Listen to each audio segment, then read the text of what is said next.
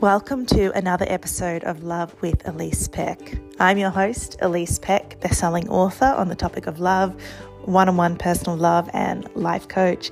And for thousands of hours now, I've helped people to get the love that they want in their life.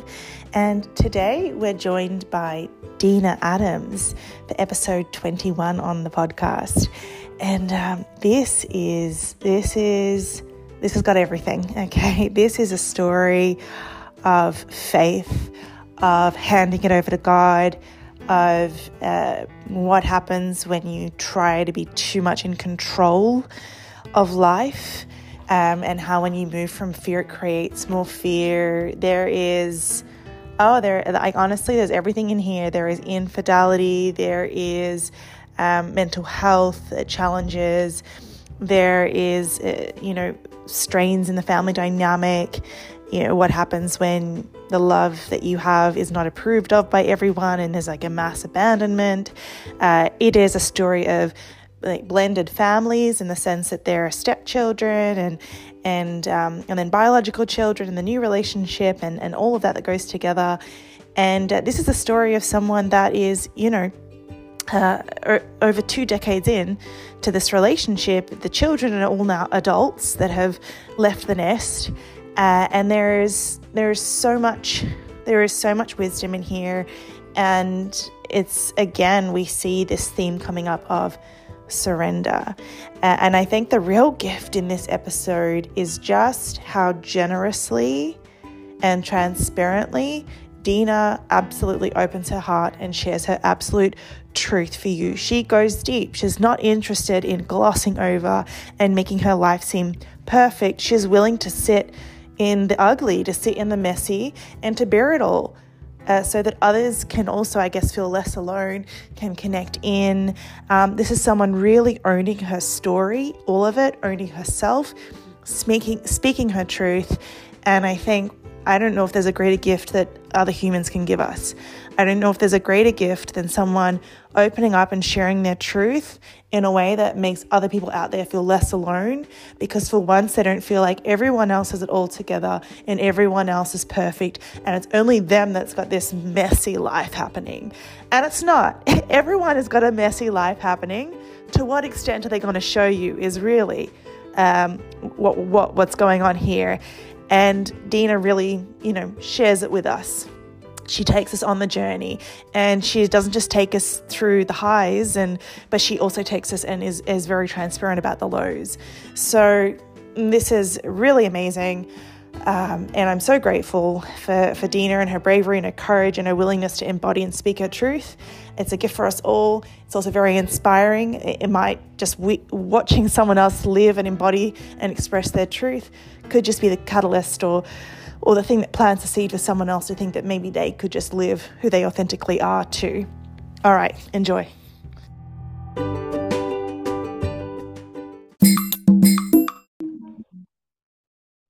Welcome to another episode of Love with Elise Peck. I'm your host, Elise Peck, and today on the podcast I have Dena Adams. And what is very intriguing about Dena today is that my very last episode was also with a Dina who came on wearing the exact same color. So they're both wearing this bright pink. And I can't, I can't help but wonder if there's going to be uh, any similarity in the wisdom shared, or if there is something to it, or if it's just a really, really strange coincidence. Um, but what I'm really excited about about having Dena on the podcast today is that um, we're going to hear about, I guess, a 21 year marriage that also has children from before, uh, that has come together as a blended like, a family. And I think there's going to be uh, some really important wisdom in that for us today. But also, 21 years of anything is you're a master at that point. If you're 21 years in and you're still wanting to talk about your partner in a loving way, uh, you have got wisdom for us. So um, I would love uh, Dena to actually introduce herself in a second and, and let us know um, a, a, bit about a bit about herself. So Dena, welcome onto the podcast. Well, thank you so much for having me. It's such an honor to be here and to be able to share our story. Yeah, I'm thrilled. So, uh, are you able to just share a bit about who you are or your your bio or intro? Yeah, so um, I am Let's see, where do I start? I am a mom. I always like to start with that. That's an important thing to me. Um, all of our kids now, we have five together total. Um, they're all adults.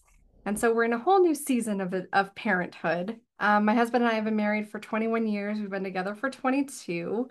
And I am an entrepreneur. I'm strong in my faith.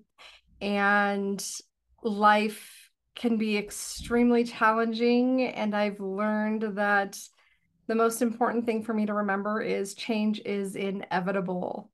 And so that's been kind of our story is constant change. I love that. I love that. And I feel with that, there must be a real ability to be agile and adaptable. If you've come to that conclusion that change is inevitable, uh, I, there's this kind of saying from the, I believe it's the Tao Te Ching that the secret to longevity is infinite flexibility. So, mm. Yeah. That's so good. I love that. Yeah. Would you was does that resonate in terms of if change is inevitable, do you feel like that's how you've been or you've had to become more flexible like that? I've had to become. I was very rigid. Like I when our kids were younger, um, because I was a single mom for a while, so our kids are his, mine, and ours. Um, he had a daughter. I had two boys and then we had two kids together. So I was a single mom of two boys and I was um still trying to figure it out. I mean, I was 20 years old with two kids going, I don't know what life is going to bring. And I didn't really have anything figured out, didn't know what direction life was going to take me. And I be I became very rigid in do doing all the things I thought I had to do to get it right which meant I screwed up even more probably. um, and so over the years, um, when my husband and I got married and we had two more kids together, I literally sat down every night with a half sheet of paper and it was I to the minute I had my next day planned out. Wow. And it wasn't like 30 minutes here, 30 minutes. It was like 936, this happens. 1022 this will happen 1158 like it was down to the minute because there was so much to do and so much responsibility in being a stay-at-home mom because I was not a stay-at-home mom before I worked and being a stay-at-home mom was I didn't I don't know. It it was just not something I embraced I feel like like I should have at the time. Um but I did. It's like, here's when I can go grocery shopping. Here's when I can do all these things because then I have to pick up the boys from school and then I have to do these other things. And so I had to be really rigid in everything that I did. Later on, fast forward however many years, I've learned that I need to be more flexible in even though I have an agenda, even though I have a plan, I had to really step back in my faith and be like, am I really living for my like this is for me? Right? I need to stop doing that. I needed to live for my faith. I had to trust that God knew better than I did. And so I stepped back, I guess I would say a year ago. Okay, so this is a long time. I stepped back a year ago and said, okay, God, regardless of my agenda, regardless of my plan, I want your plan to be fulfilled today. So even if my calendar is packed full and something comes in to change it all up, instead of stressing out, panicking, and all of that, I have to trust that you'll take care of everything. Everything that has to get done in the grand scheme of things will get accomplished. And maybe that day it was more important for me to hang out with my family because unexpectedly one of our sons showed up at the house or you know, my husband decided, hey, I, I want to go out and do this thing. And it's like, oh, okay, I guess I'll just stop my day and go do it. And that's really hard for me because all these years with him working and the kids in school, I did everything that I planned. And so I didn't leave room for fluidity. I didn't leave room for flexibility. I didn't leave room for anything to change. And so when anything shifted, it would cause me so much stress and frustration that it just became um, probably my biggest stressor was if something was going to change. I'm actually super excited to unpack this even further because my my brain just takes everything and puts it into like mental models. And the mental model I've got coming up is uh, from one uh, in one situation you're moving from your head and fear which is uh, when I have a belief that when a feminine energy person is moving that way, they have like a masculine energy, and it can mm-hmm. disrupt polarity in relationship. And on the other, you went into this what I what I call a feminine energy of surrender, of trusting life, trusting yourself, trusting God, and like letting go and letting God, or you know, letting go and letting life. It's sort of this um, surrendering it over, letting be, still showing up, uh, but with a different energy with an energy of, of flow and flexibility. So I'm fascinated in a moment to unpack what that meant in terms of your relationship uh, uh, through those different phases. And if you notice, it, it, it had a different impact on the dynamic between you and your husband as you were shifting in and out of these different ways of doing life. But just quickly, something I want to say before that is something I've seen as a trend with uh, really, you know, uh, people that seem very much on path is some of them say things like, I wake up each day and I say, God, how will you use me today? Or I wake up each day and I believe it's not even about me. I believe I am a vessel and life is working through me. Or they yeah. say, you know, I just feel like there was a calling greater than me. Uh, and I let it work through me, which I also see as like a feminine energy of like receiving and expressing.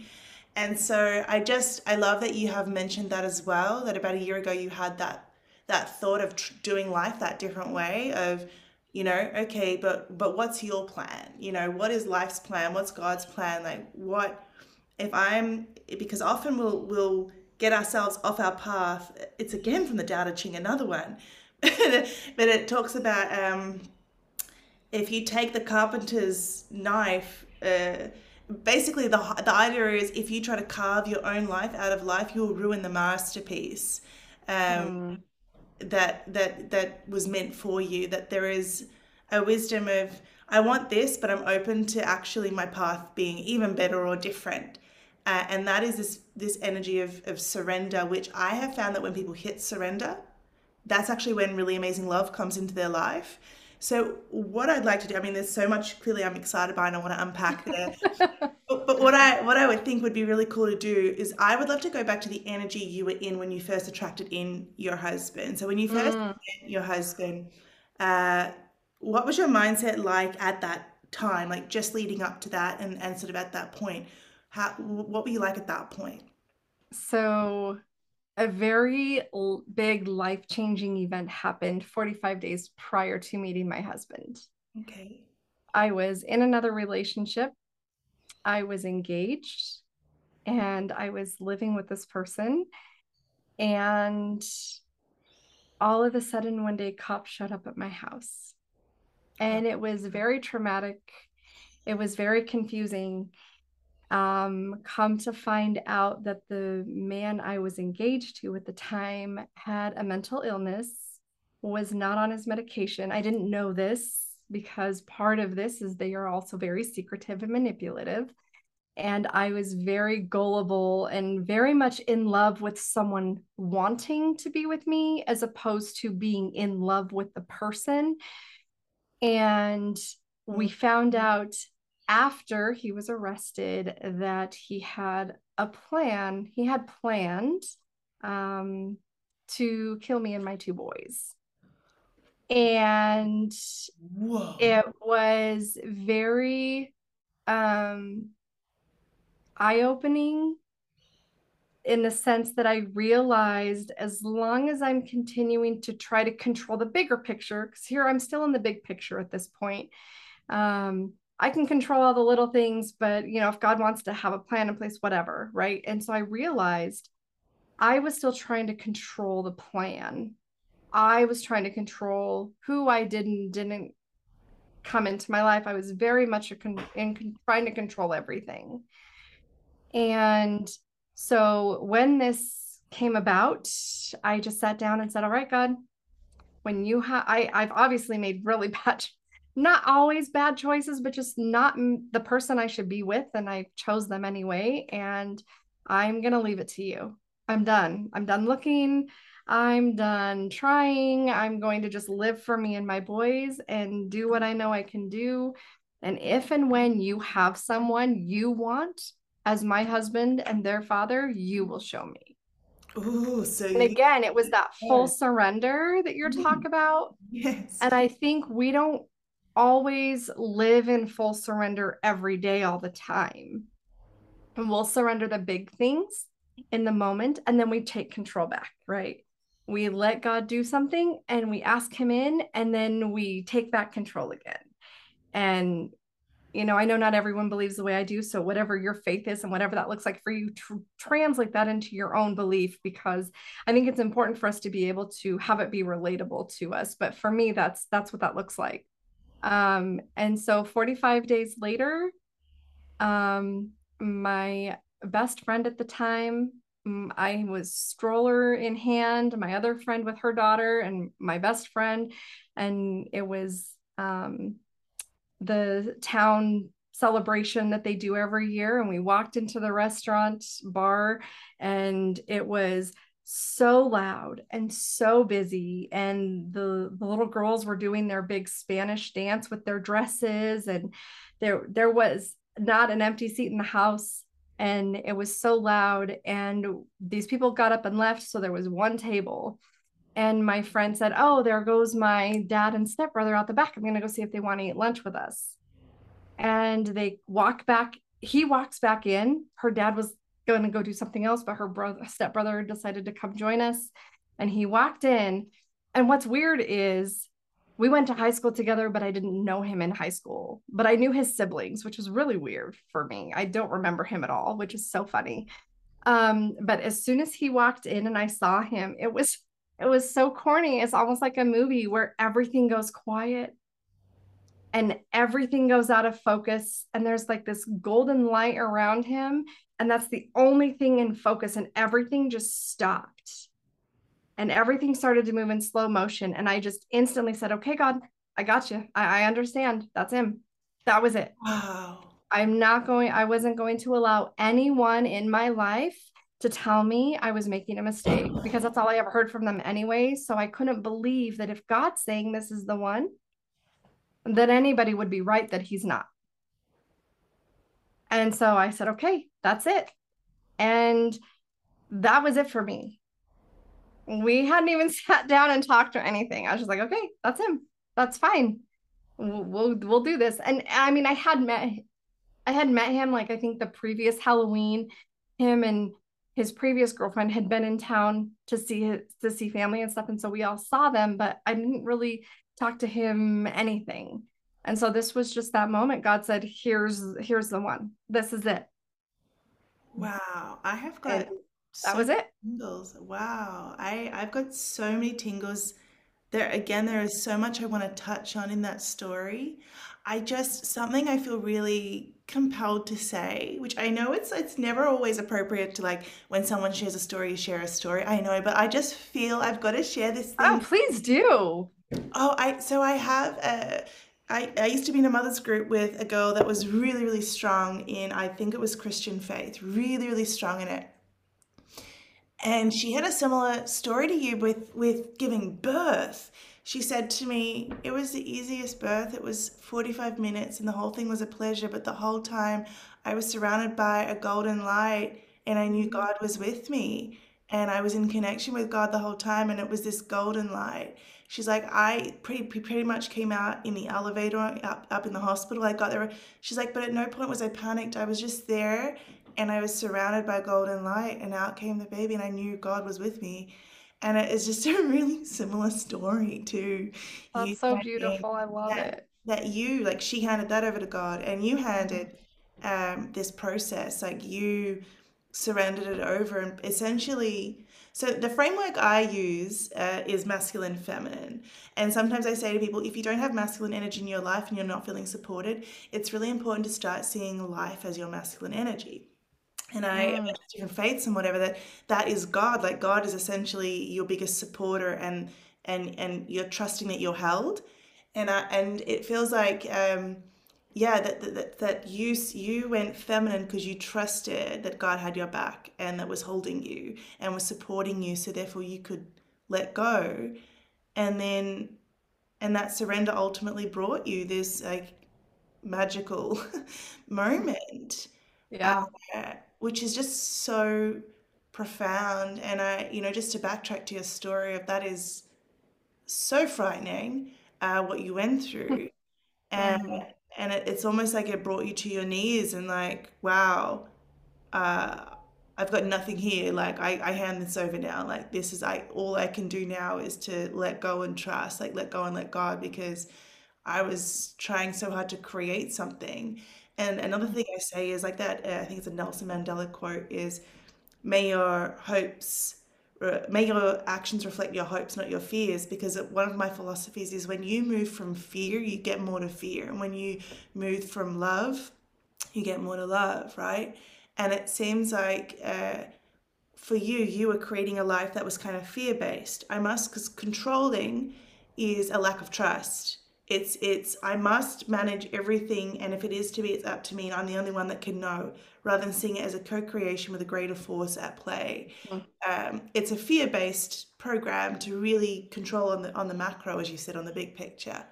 Yeah. So it's like all of that control led to like a really fearful situation. Not that you created it. I won't want to say that. I mean, my goodness, like, wow, like, you know, um, it's not on you. That's that's someone else has got that journey going on for them with their mental health and, and whatever else. Um, but I, I think it's really magical to say I stood back and I reflected and I learned and I and I did hand it over. Uh, 45 days later, I mean, this is just remarkable. This whole thing is kind of incredible. So you have this moment, and your first impression is this is the one I know. God is letting me know, and I'm hmm going to trust it. Uh, and I love that you said I didn't even want to ask anyone else because something that Brené Brown says is when you start surveying other people, it means you're not trusting your intuition. You're outsourcing your intuition. You know, you will know. Uh, and the minute you start asking others, it's because actually there's a, an inner conflict and you really need to go in and deal with that. So I love that you you were so when you know it's like the more you love your decisions, the less you need anyone else to. It's like because you were so solid in yourself, uh, you trusted it. There was absolute self trust in yourself, in God, and all of this sort of stuff. So um, I love it. So if you thought, if you had this, and, and the other thing I want to say, sorry, I'm just reflecting back so much that you've You're on. good. No, that's so fine. important. But the other thing you said was that so often people flick between the two. I let go of control, I take it back. I let go of control, I take it back. And I see this is a big problem in relationships. People will attract in love and their heart's open. Oh, and then as soon as they decide this person is my partner, they're an extension of me, blah, blah, blah, they go engulfing, they put expectations on, and they start wanting to control that partner, and the love dies. And then they go, oh, this is no good. And then they cry and they let it all go. And they're like, well, I don't know. And then it comes back. And then they just keep, the lesson just keeps repeating. It's a vicious cycle. Yeah, yeah, the lesson keeps repeating until they just keep returning to this surrendered energy. So I'm loving this as such a theme today. Um, so you see, so I'm wondering if you had that to and fro. I'm wondering if you have this moment where you see him and you know this is your husband. Do you panic a bit and now want to control and make it happen, or do you just let it unfold? What happens next? I just let it unfold, Yeah. um, which is not typical for me. Typically, God will show me something and I will dive feet first in. I will do everything I think I'm supposed to do. And then he'll be like, um, I'm still standing over here when I literally just told you this. And you've tried to cram in like a whole year's worth of stuff in two days. Like, where are you? Right. And that's just me. I'm an act like I just jump in and take action and just okay, you said this is what it's going to be, so let's just make it come to fruition right now. Oh, I What's the sense in the journey, right? I just want to get to the end result. I and so with this, it was okay. I I have n- I I can't I'm not doing anything with it. I'm just going to let God take it. And when God does things, it's so crazy. At the time I had a I had um I had a roommate at the time um and I um right right around the time my husband and I met um she moved out. And we had planned on he had asked me out that night actually while we were eating. He asked me out to one of the concerts coming up in like three-ish weeks three and a half weeks. So that gives you kind of the time span that all this happens. This was on june 2nd um, father's day was coming up. He was a dad. He wasn't going to have his daughter. I asked if he wanted to come over for dinner. I'd make him dinner for father's day. So that was 16 days later he came over and when he got home that night there was a note on his door he lived with his sister and she's like um i need the space. You got to move out. And so i said well my roommate just moved out. I have a room. If you want to this is get, stay here until you get an apartment right? Because that was the intention. Yeah. um he looked so he he said okay and um I I I was already all in. Like I was already there. Yeah. Um and by the time let's see we were all so we were already living together and roommates before our first date officially. Um so we went out to the concert and all of that, but we we've been together ever since. Wow. There yeah. was no um need for him to move out. There was no need for him to get his own place. We just mm. worked.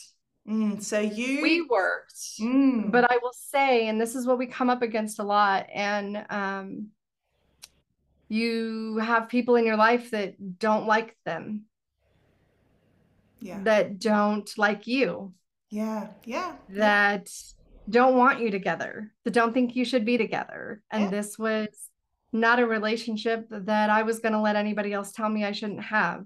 Mm. And because of that, I lost, I mean, a lot of my family just like were out. Yeah.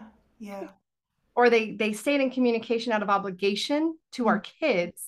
And then mm. as the kids got older, they're like, we really don't want anything. We really want nothing to do with you. We don't like you. We don't like your husband, like mm. all this stuff. And it was interesting to me as I look back at it that a lot of that is I've been growing in my faith. Mm. And the stronger I get in my faith, the more I'm called a hypocrite, the more people don't like what I do. They turn against me. They have a problem with me. They don't want to talk to me about their issues. They just want to stay mad at me. Mm. The more people leave my life. Mm. And I've realized that as hard as that is, as painful as it is to know that you have family betting against your marriage, mm. you know, that they've literally, you know, people talk behind your back. It's going to come out at some point. Mm. So I've heard all kinds of stories over the years. People slip or say something and don't mean to and don't realize it. Mm. And we've just realized that we need to just be here for us and for our kids. And the environment we were raising them in wasn't the greatest because as much as I love my family and the friends that we had,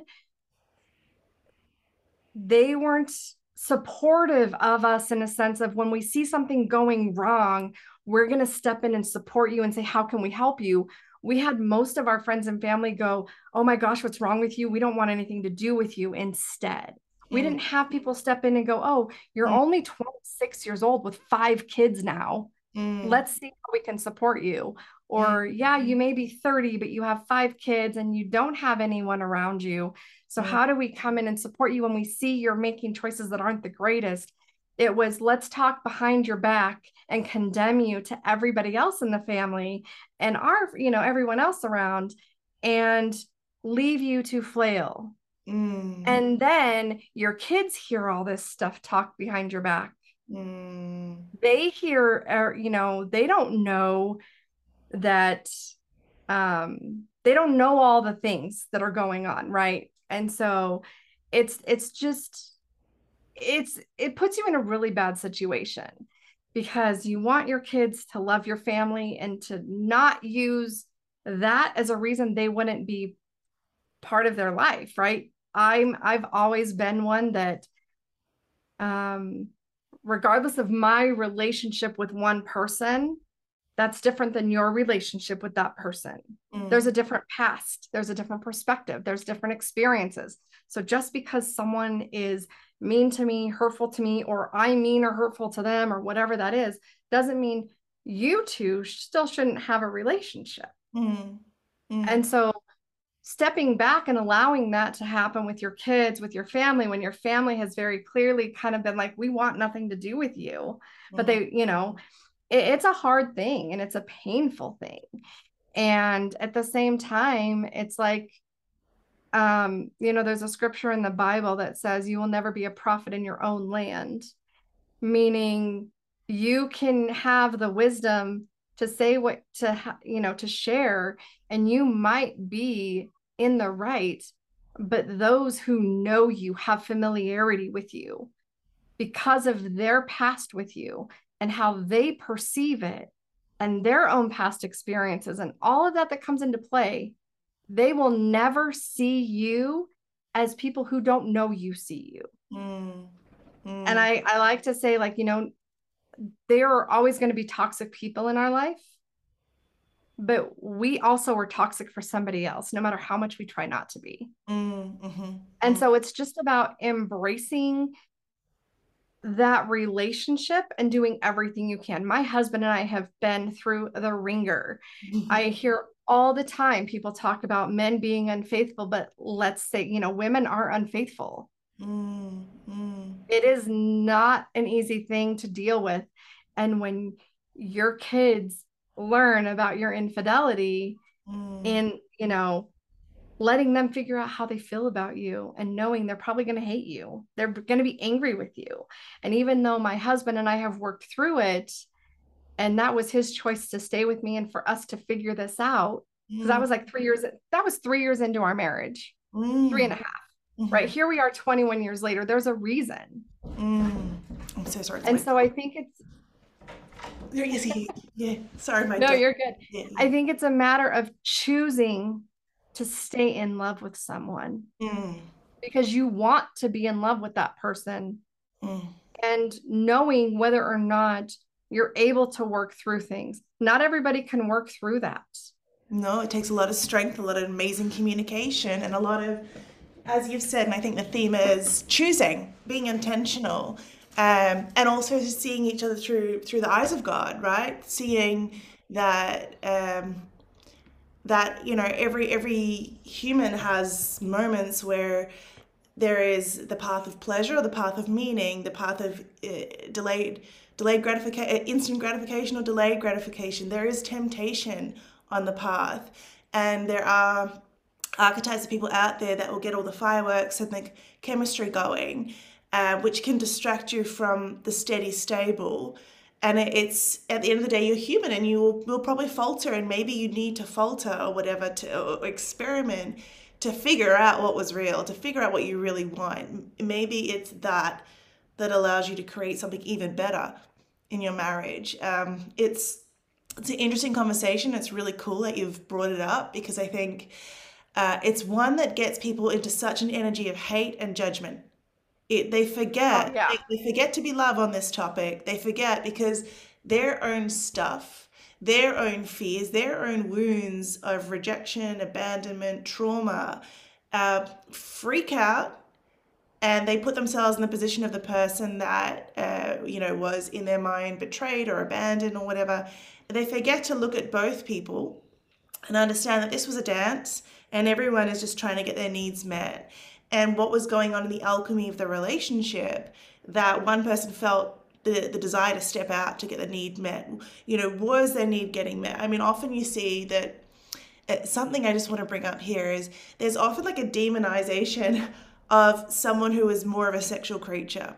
So the person in the relationship that has more sexual needs uh, we as a society are really understanding of like oh the poor woman that like oh he always wants sex or um or the you know we're, we're kind of or we will really make a woman really bad if she's more sexual. But and we'll also make the guy oh he's only thinking one we really have a lot of shame on mm. on on that and i think often with affairs and things like that yes it's sometimes it's just an emotional connection but often there's a sexual connection because uh, there that's a really potent energy that makes people take Mm. action. So often it's when that's Yeah. there. And I like that you mentioned that there's two different sides to that. This was very much an emotional affair. yeah. Um, it was not a physical affair like people would think, Yeah. right? Without going into details, it was not a physical, a typical physical affair that Mm. most people would think this would be when you talk about infidelity. yeah. But it was very much an emotional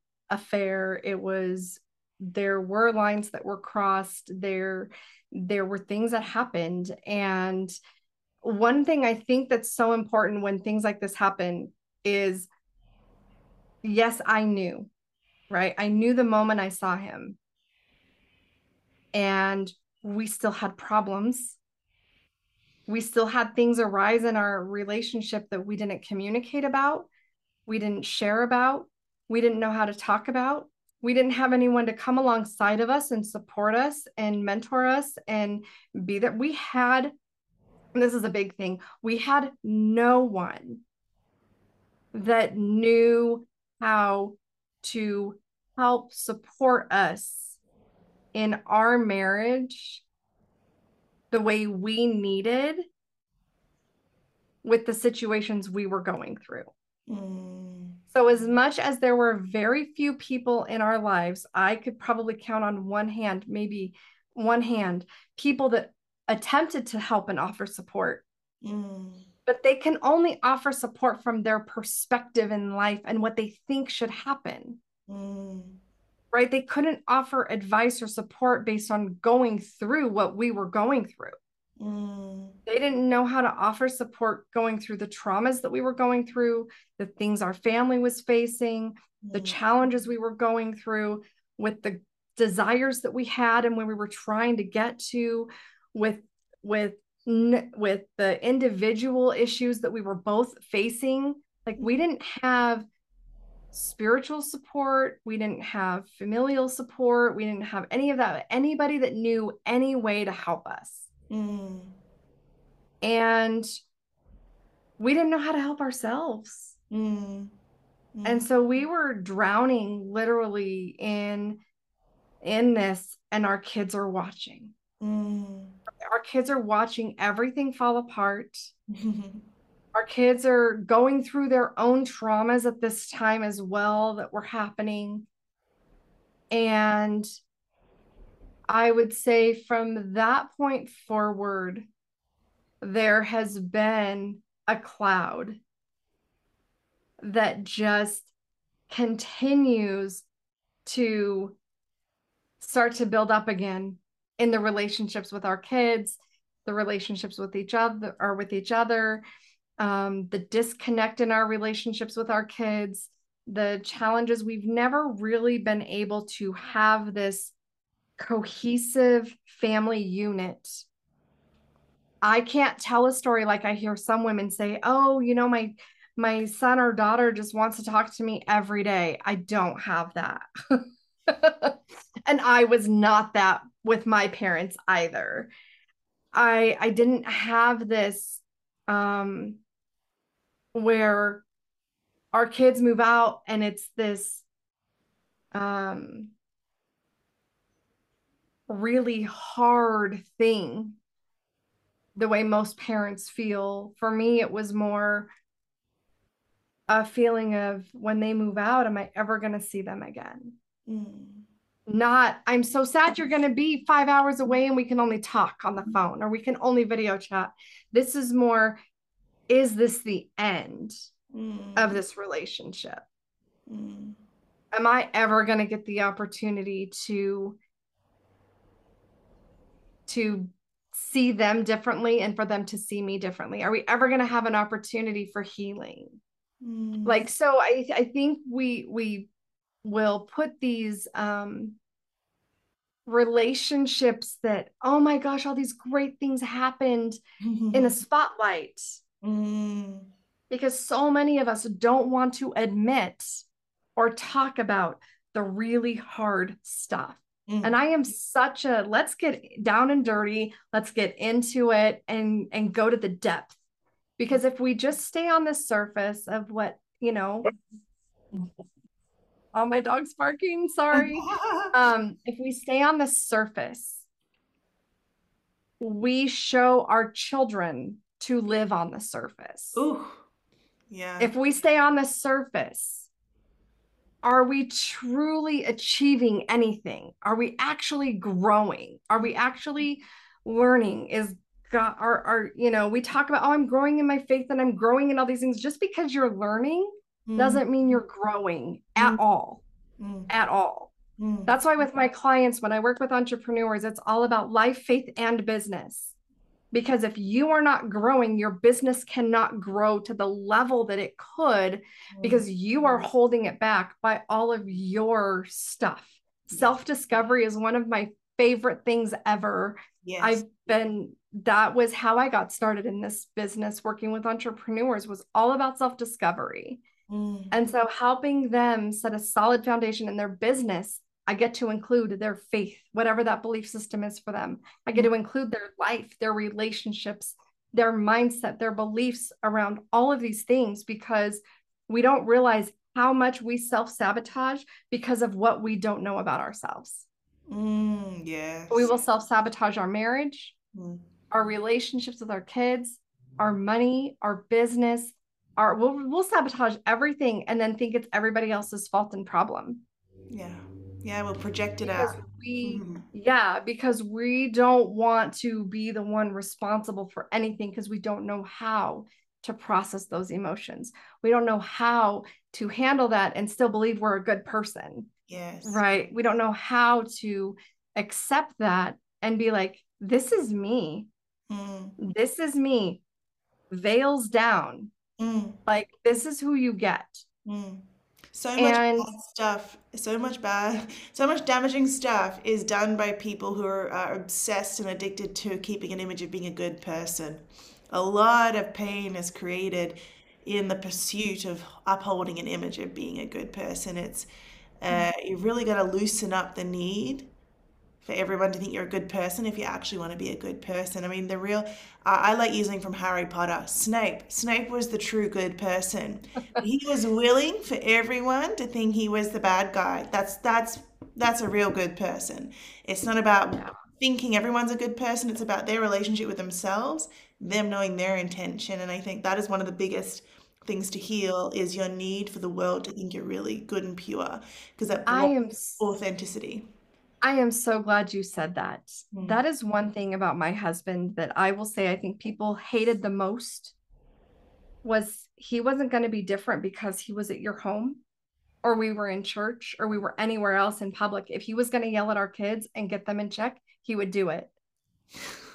right? He was very much um he was in the military and he was very much black and white and this is how it is and there's no room for anything else because of my trauma,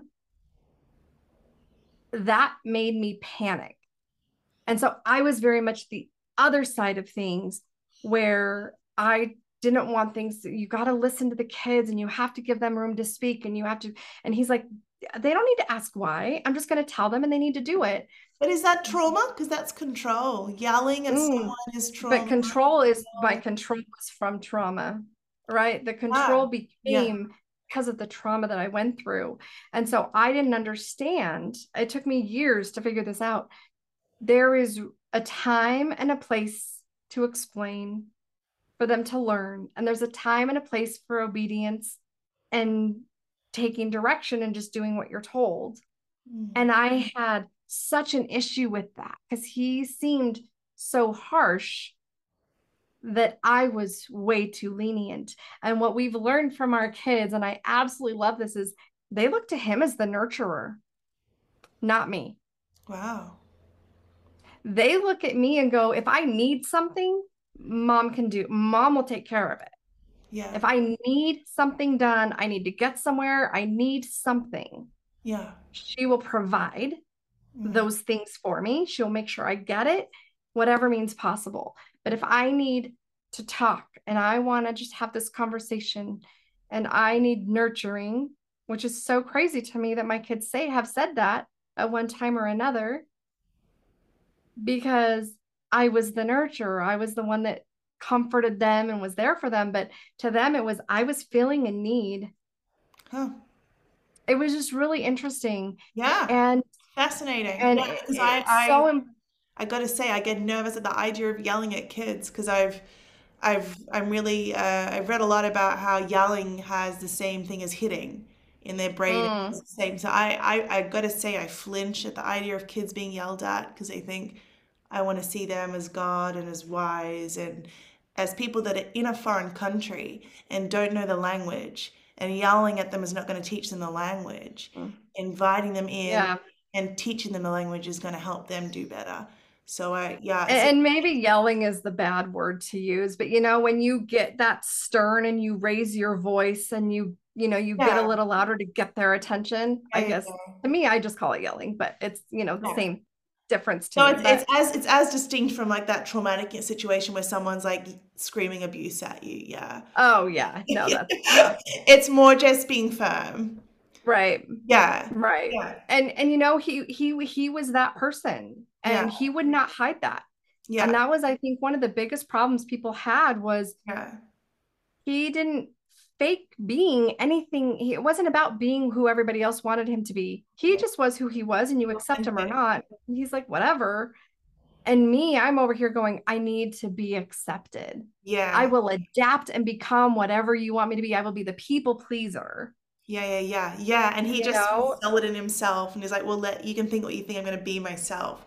So he was like actually real authenticity, which is why the children now feel like they can bring all of themselves to him because if he embraced all of himself, he'll probably embrace all of them as well.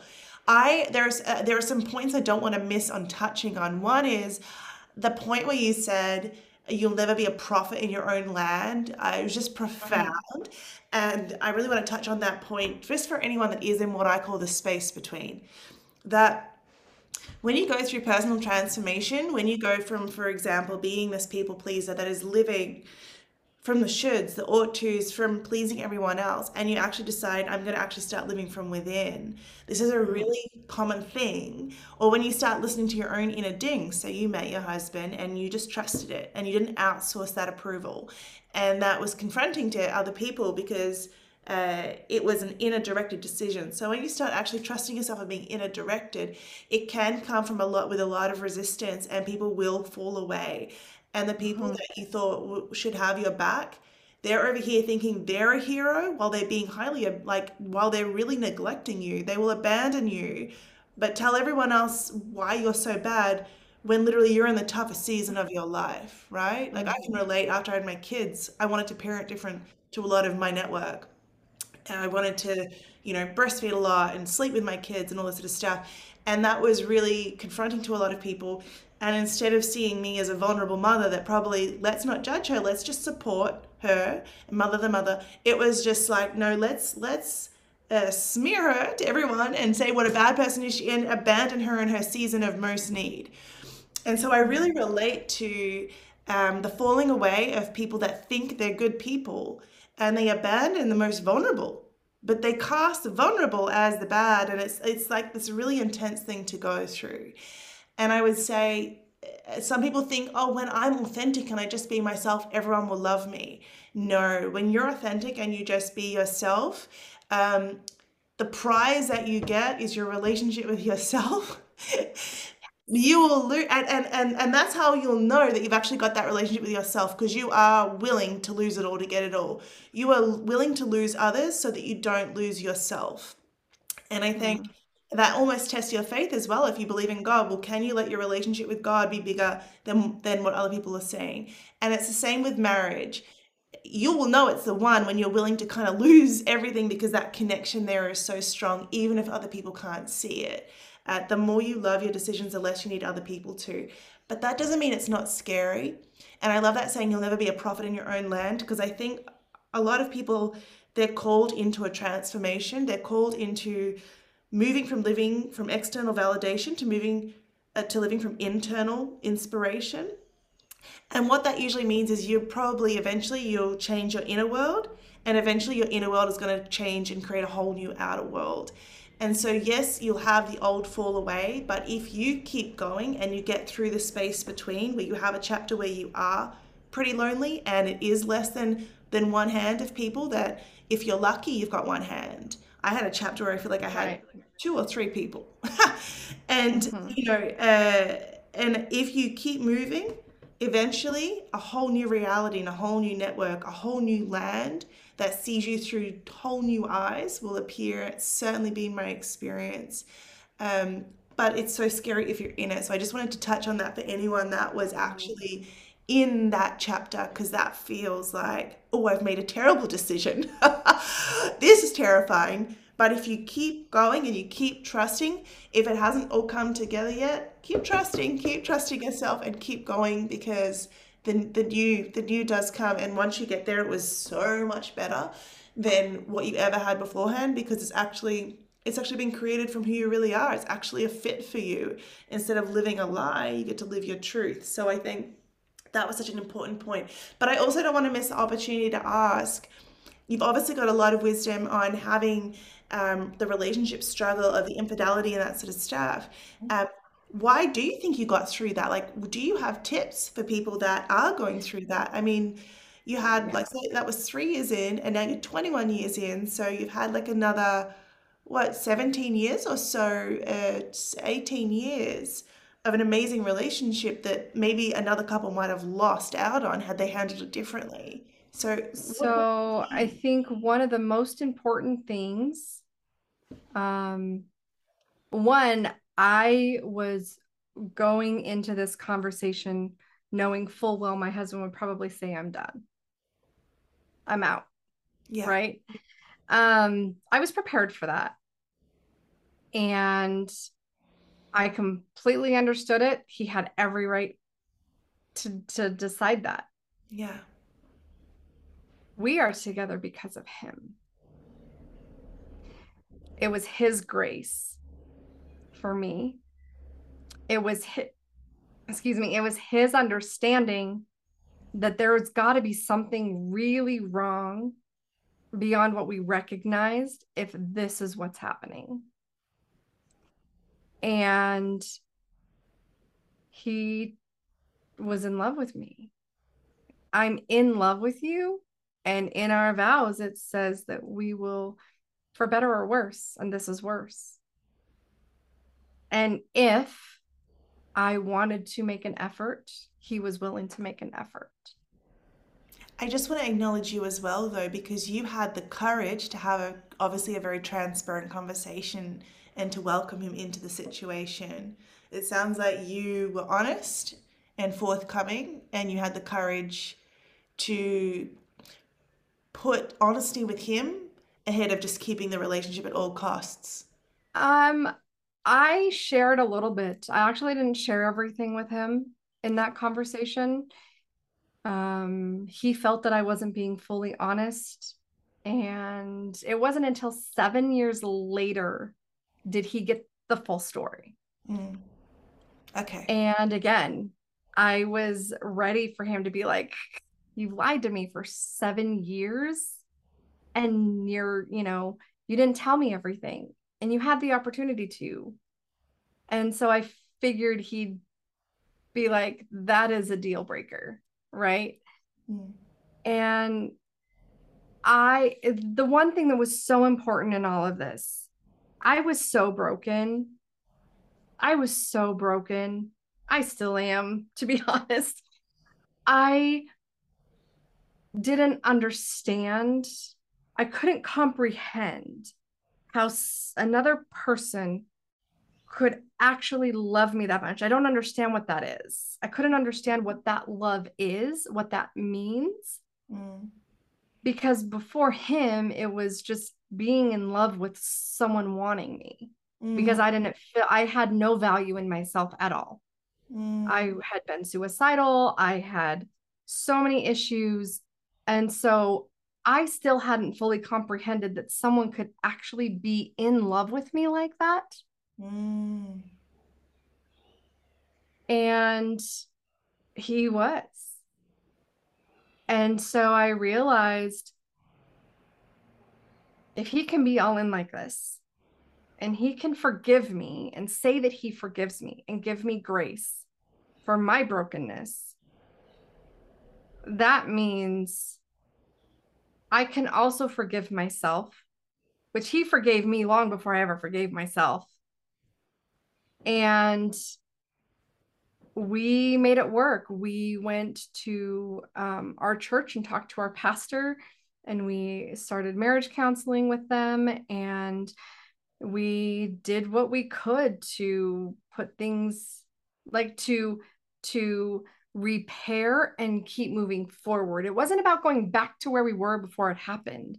It was how do we repair and move forward? Mm. And can't and trust once it's broken.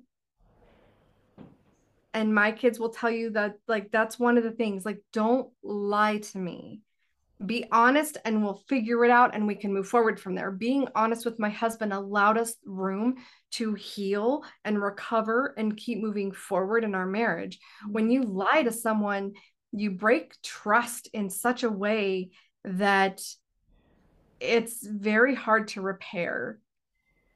And so I told my kids no matter what you would tell me, it's I would rather you tell me the truth and us deal with it and face it then you lie to me.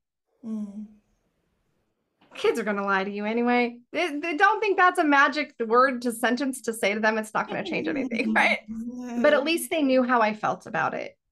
And that was why, because it almost destroyed our family. And going through this, there's a lot of conversations that need to happen. There's a lot of inner work that needs to happen there's a lot of rebuilding trust and having grace for the person that was hurt. And I would say for anyone going through something similar, one, you have to make a choice. If you're the person being unfaithful, you have to choose. It at that point, I was planning to leave my husband. I was trying to figure it out. I didn't feel like we were in love anymore. Um, I didn't feel like we loved each other. In fact, I think we hated each other at that point. And it was a decision like, do I want to put effort? And it was actually my oldest son who looked at me and said, and granted, he was little because I had the conversation. I was like, I, I think, you know, I just want to let you know that we're probably going to be leaving. And he, I love him. I love my kids. It was just this thing that he would always, since he was two, whenever he had something really serious, he would just grab my face with his hands and really gently and go, Mom. And he would tell me his wisdom. And he was, let's see, five, six, he was eight at the time, eight, nine when this was happening. And he's, he, I was sitting on the floor and he just kneels down in front of me and he gently grabs my face and says, Mom, you can't, we can't leave. He goes, I don't want my younger siblings to not have their dad like we don't have ours. Oh. And it made me realize that, oh, this wasn't just about me. There was so much more going on in our marriage than it just being about me and my husband.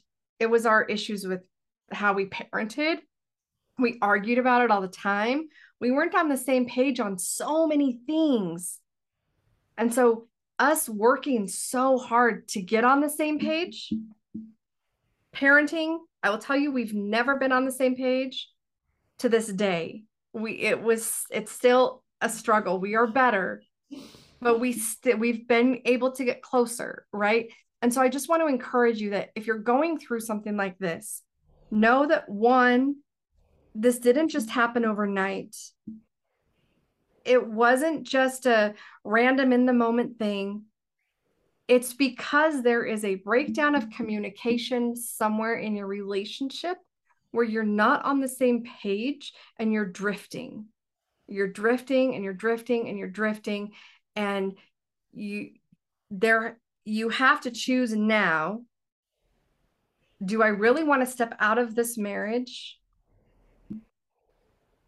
Or do I want to honor my vows? And is there a way to salvage? Right? Either side that you're on in this situation and make a decision because the longer you wait, the longer it goes on, the worse it's going to be, the worse it's going to get, the harder it is on everyone involved.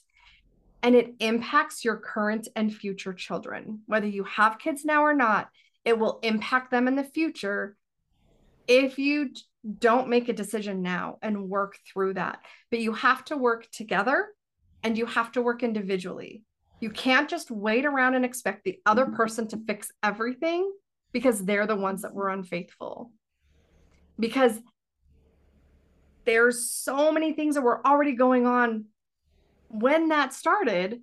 Like there was things on both sides that people were not you know the husband and the wife both both partners were not doing what they needed to be doing to be in a good space right? We can't just sit around and expect one person to fix everything is it possible for one person to come in and do everything they can to make everything better? Yeah. Should it have to be that way? No. When I think of marriage, a lot of people say it's 50 50, and I completely disagree. It is 100% and 100%. You give 100% of your own, you take 100% responsibility for all of your stuff, even if your stuff was 1% of the situation. You own your part, mm. and then you hold each other accountable to who they say they want to become mm. and check each other. it's not about keeping score. It is truly about you said you wanted to be this way and you're not doing that in this moment. Like this is not okay. Mm. It gives the other person the opportunity to be like, "Oh, I'm really not." But it's also important to remember that when someone's in a heightened sense of a heightened space of emotions, mm. you cannot have a rational conversation with yeah. them. Yeah. Mm. Mm. And stepping away is the hardest thing for me. I am a talker. I want to dive into the problem. I want to fix it right now. And my husband is like, I need space. I need to process. Yeah. And I'm like, that doesn't make sense to me. yeah. Right. And so we have to give each other room mm. to process how we process, be respectful of each side, yeah. and let yourselves come to a decision together of how to move forward. Mm. Mm. And and honestly, you can love something, someone, whatever, but it's being in love with someone that you don't turn off. That is a soul thing. That is a deep inner thing where you are in love with someone mm. but right now you you are like you despise them but you know you are in love with them mm. right if you just oh i i love them. I don't love them. I could live or live with them or without them that's not being in love with someone. There's a difference between loving someone and being in love with someone. Mm, mm, and so just recognizing where you are what you're going through knowing that if you're having issues don't you think the other person is too? Because we all have issues. We all have a past. We all have things that have contributed to our perspective in marriage in parenting in relationships in everything and and we have to have grace for each other and it is hard work mm, mm, a marriage that lasts isn't success yes it doesn't matter if you've been married 20 40 50 years mm. if you are miserable together it's mm. not a successful marriage yeah. years doesn't mean success yeah. what makes it a what makes it a good marriage mm. is that you have each other's back mm. even on your worst day when you're so angry with each other because it will happen that you still have their back mm. that you will still do the the same things for them on your worst day that you would on your best day mm. if you show up for them yeah yeah it's a it's a right? team sport and it's a commitment and it's a it's a showing up you know, it's an action, it's a choice that you choose to honor your commitment. Yeah. Yeah. Every day, it's a choice, every single day. Gosh, that was so powerful. I mean, uh, you, it's been incredible talking to you. Like, it's just, there is so much in here, and so much. I love that you go deep and you're real because I think you're seeing it and that's so courageous and beautiful but there's like so many people that are also living it that aren't saying it. And i think just by you being the embodiment of actually speaking about it it's that alone is healing. That alone gives permission for people to admit that life is not perfect and that that's okay. And actually, everyone's going through it. It's just who's speaking about it and who's not. but everyone is going through it. And I think there's so much pressure in thinking that we have to have it perfect and glossy and, you know, uh, whatever. But like real love is messy, real life is messy. And I love that you've, you know, you've been so generous to unpack some of the mess today. Uh, and, and how to get through it. I mean, magical, magical. You, you mentioned briefly that you work with entrepreneurs and things. So, where can people find out more about how you're of service, how like what you offer? Yeah, um, they can go to denaadams.com. Dena Adams. Um, that's my website. They can find my podcast there, how, how they can work with me. Um, and pretty much on any social media platform, it's either Dena Adams or Dena S Adams, which is in S is in Sam. Um, so that's how they can find me pretty much on any platform. What's your podcast um, called? It is called Walking with You in Life, Faith, and Business. Amazing. Amazing. Wow. Is there anything that you really wanted to share of relationships that you haven't had a chance to today because I haven't really asked you the question? Um, or you just feel like oh, that was a really important point and I haven't been able to make it. Is there anything left that that you feel is left unsaid? Yeah, actually, there's there's one thing that I I guess it's two things. Um, one, I would say stop comparing your behind the scenes to everybody else's um, spotlight mm. to their mm. best moments right we look at social media and we look at everybody's what everybody wants to share mm. and we compare that to the crap that we're going through now we're comparing it to us sitting on the floor in the bathroom crying because we don't know how to move forward because everything's coming crashing down today mm. right we have to stop comparing us to anybody else because we were not made to be like anybody else. We were made to be unique. And part of the stress and issues is we're trying to be like someone, something else. Mm. The other thing I want to say is we were told we will have trials in this life. Scripture tells us that you will have trials and tribulations. And I sent, God says, I sent my son to save you from your sins and when he left this world, I sent the Holy Spirit to walk with you. So you will always have me with you in everything that you go through. There's a scripture in Psalms 23 and it talks about walking through the valley of death. It doesn't say stop in the valley and die mm. and let everything take take over. He says we are told that God will walk with us through everything. And so, as long as we continue to try to get our life to look perfect all the time, as long as we try to make everything be as if everything's always going to be okay, we are constantly lying to ourselves and creating a reality that is not real. And we are no longer allowing ourselves to live in the reality that is happening around us. And we become extremely disconnected. And when we do that, it creates even more problems in our life. So learn to embrace all the good, all the crazy, all the ups and downs. Be okay not being perfect. And if other people don't like it, oh well. Like, because they're not perfect either. And when I started getting vulnerable, first with my family and revealing my life to them, um, it changed everything for me. It's our self discovery is a never ending journey. We will always be on it. So never believe that you have arrived or you have to get to a certain level.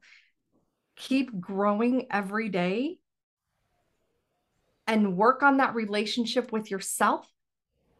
Because unless you're working on that relationship with yourself, you cannot improve anything else in your life realistically. You might be able to do it in theory, and it might seem that way in the reality you create in your head.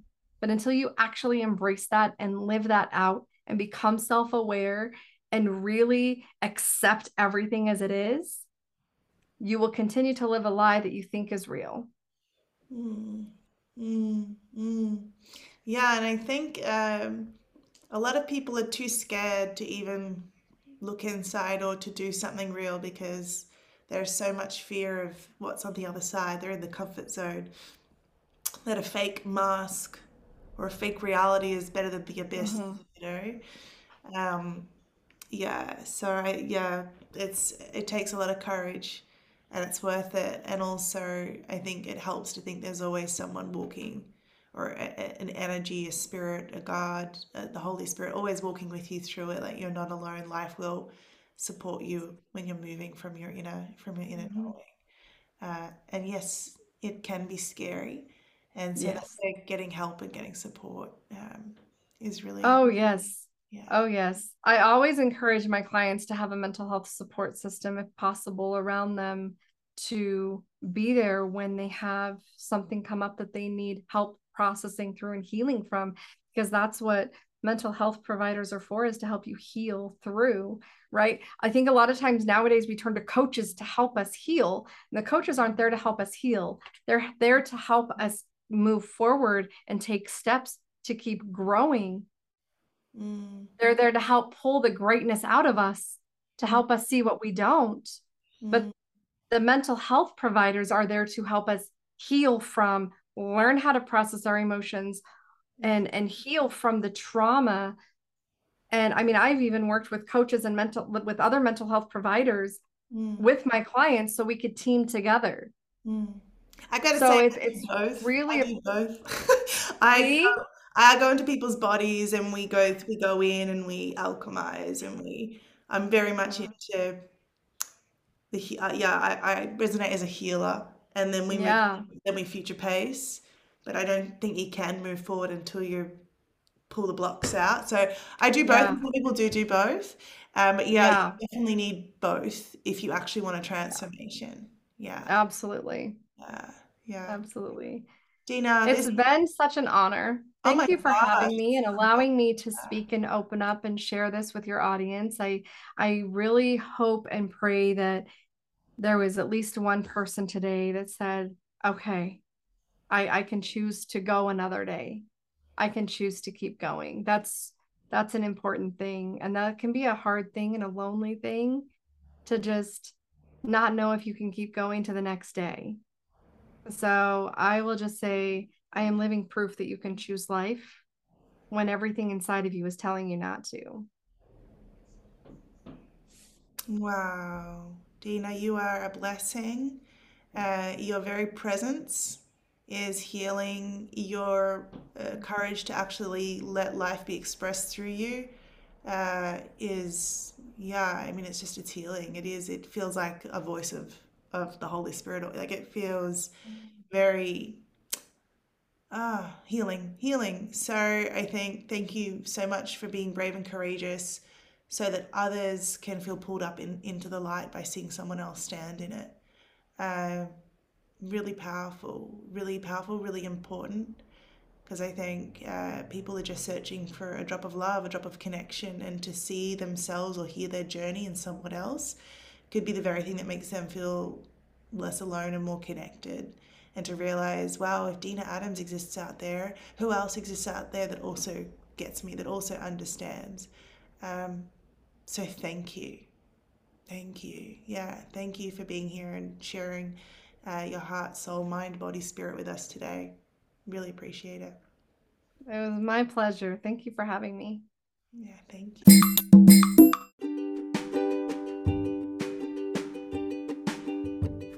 What a powerful episode that was. What a powerful story that was. And what an important story that was. Just to bring everyone together, to connect, um, and to give hope to people that maybe, you know, m- who knows, maybe they're at that point where it's all just fallen apart, like we saw with Dena at the start of her story. How, you know, she just finds out that, oh my gosh, uh, thank goodness someone was arrested because they were plotting to kill me. um, and I, I can't even begin to uh, fully comprehend uh, or, or know how, you know, uh, I don't have the embodied knowledge of what that moment must be like.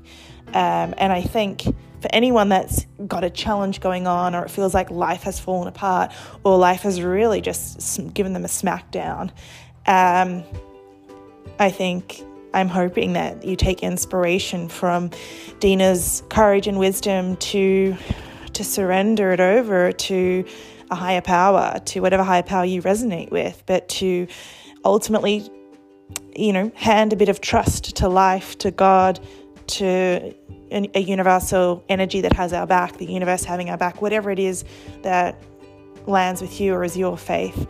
Um, yeah, I think that there is something something certainly powerful in that. And what an, what a moment when this person turns up with the golden light. And wow, I mean, it was just it just what a story. Like I did not uh, expect to unpack something so interesting on the, on this podcast. Honestly, I'm I'm uh, kind of in awe of this story. I think it's going to stick with me for quite some time. I think I'll be almost integrating and processing. You know, what is life, and adding this as another data point of of you know just being open to you know not knowing everything about life and always learning and staying open to hearing about new experiences that just that one story starts to kind of change your worldview and and change and, and open up the door for you to think about life a bit differently or with a a, broader understanding of how you know we really just don't fully understand everything that's going on and we need to keep an open mind and and absolutely have this feeling that something, someone, some energy has our back and is looking out for us. Uh, if only we will stop getting in their way uh, by trying to come from fear and rigidly control every little bit of our life. If only we will let go and let that energy actually have room to do its magic. Um, so that was just a brilliant episode. All right. So I'm Elise Peck, your host. If you'd like to find out more about me, you can head to my website, elisepeck.com, E-L-I-S-E-P-E-C-K. Uh, I will put in the show notes how to get how to find Dena Adams and how to find me.